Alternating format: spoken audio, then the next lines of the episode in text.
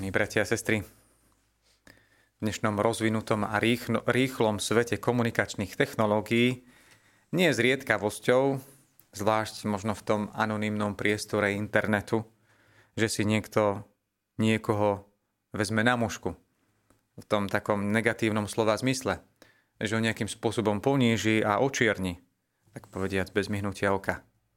To človek žiaľ mnohokrát tam vidí. A občas to má veľmi bolestné dôsledky, pretože málo kto si overí informácie. A ono je to tak, že sme ako si náchylní hneď uveriť to, kade čomu, čo sa kde objaví, aj cez tie rôzne pochybné kanály takých sociálnych médií. No a potom na tú obeť sa zosype vlna kritiky, na ktorej si zgustnú tí, ktorí možno chcú sami zakryť svoje vlastné prešľapy a chyby. Ono nie, že by to nebolo aj v minulosti. Dnes, keď si pripomíname tých nedožitých 100 rokov kardinála Korca, tak ono sám by o tom vedel veľa rozprávať za tie roky, keď bol sám ponižovaný pre svoju vieru a vernosť, ako ho tá komunistická propaganda očierňovala. Ale dnes ako keby sa to stalo ešte viac takou pliagou. No ono, to dnešné Božie slovo nás pozýva sa nad tým trošku zamyslieť, pretože sme videli, že v takej chúlostivej situácii sa s tým spôsobom objavil Dávid v tom prvom čítaní a Ježiš v Evaníliu.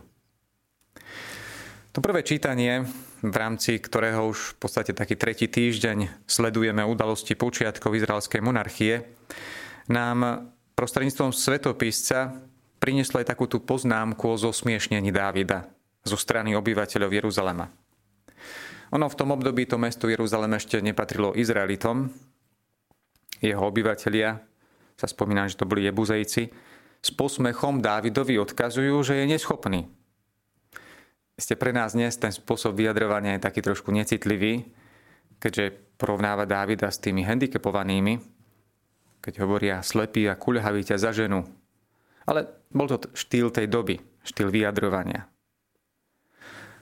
Určitým spôsobom znie však paradoxne, že ako keby práve táto epizóda mala vysvetliť, prečo boli spomínané dve kategórie, tí slepí a chromí, vylúčení z účasti na liturgii chrámu. Totiž to niečo ďalej v texte čítame, to nám neprinieslo to dnešné čítanie, preto sa hovorí, slepí a kuľhavý nevkročí do domu.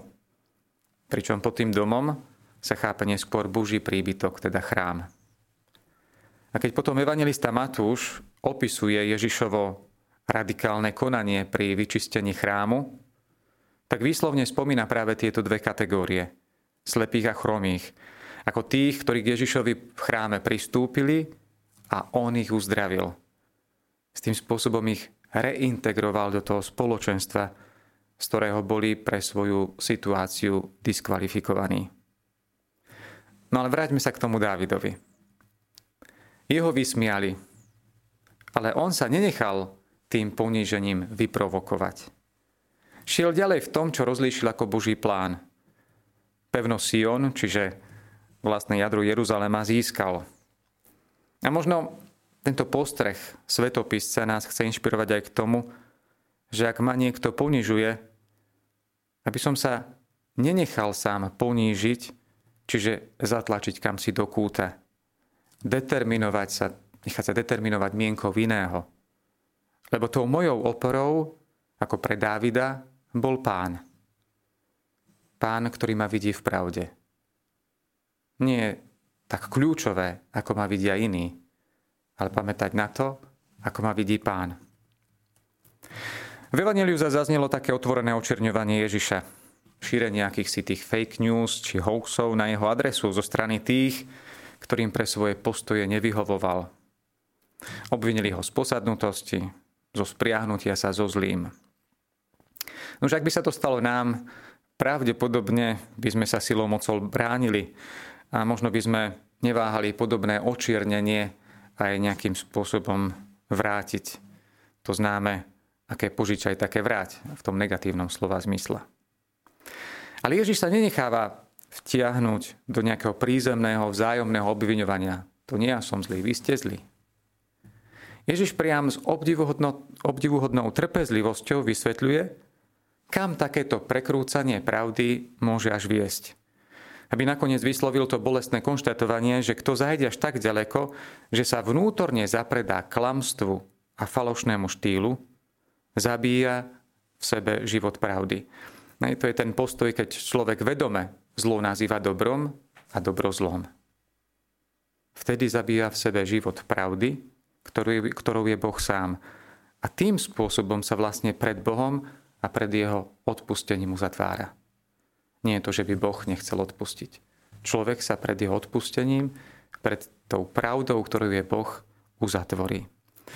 Upozornenie na hriech rúhania sa Duchu Svätému chce inšpirovať nenechať sa pohltiť tými pohyblivými pieskami prekrúcania pravdy. Takže nenechať sa determinovať mienkou ľudí, pretože naša skutočná hodnota má iný základ. Má základ v Bohu. A nenechať sa vtiahnuť do špirály klamstva, pretože tá vedie k smrti. Možno azda tým by sme sa mohli inšpirovať z dnešného Božieho slova. A ono zaznelo tam aj také krásne, pozitívne posolstvo. Posolstvo vzájomného rešpektu, ktorý viedol tých reprezentantov jednotlivých izraelských kmeňov, tých starších a Dávida, aby uzavreli spolu zmluvu. Podstatou tej zmluvy bolo vziať na seba záväzok, byť si vzájomne nápomocný, byť si darom. Ľud kráľovi a kráľ ľudu. Keď by to bolo tiež inšpiráciou pre tých, ktorí majú moc dnes. Nuž asi nie je v našej sile a našej moci zmeniť celý internetový priestor, v ktorom sa zvykne šíriť ponižovanie či očierňovanie. Môžeme sa však stávať tým malým svetlom pravdy uprostred temna. Tým, že budeme zaujímať postoj rešpektu aj voči tomu, kto s nami nesúhlasí. Aj voči tomu, kto vidí veci ináč ako my. A dokonca aj voči tomu, kto nás očierňuje. Zostáva totiž stále aktuálna rada apoštola Pavla, aby sme sa nenechali premôcť zlom, ale dobrom premáhali zlo. To je totiž tá jediná dovolená zbraň Ježišovho učeníka. Amen. Vypočujte si aj ďalšie zaujímavé podcasty. TV Lux nájdete na 9 samostatných kanáloch, kde na vás čakajú relácie s pápežom Františkom, kázne, modlitby, prednášky, biblické podcasty, rozhovory, inšpiratívne epizódy na pár minút, svedectvá či podcasty určené pre deti.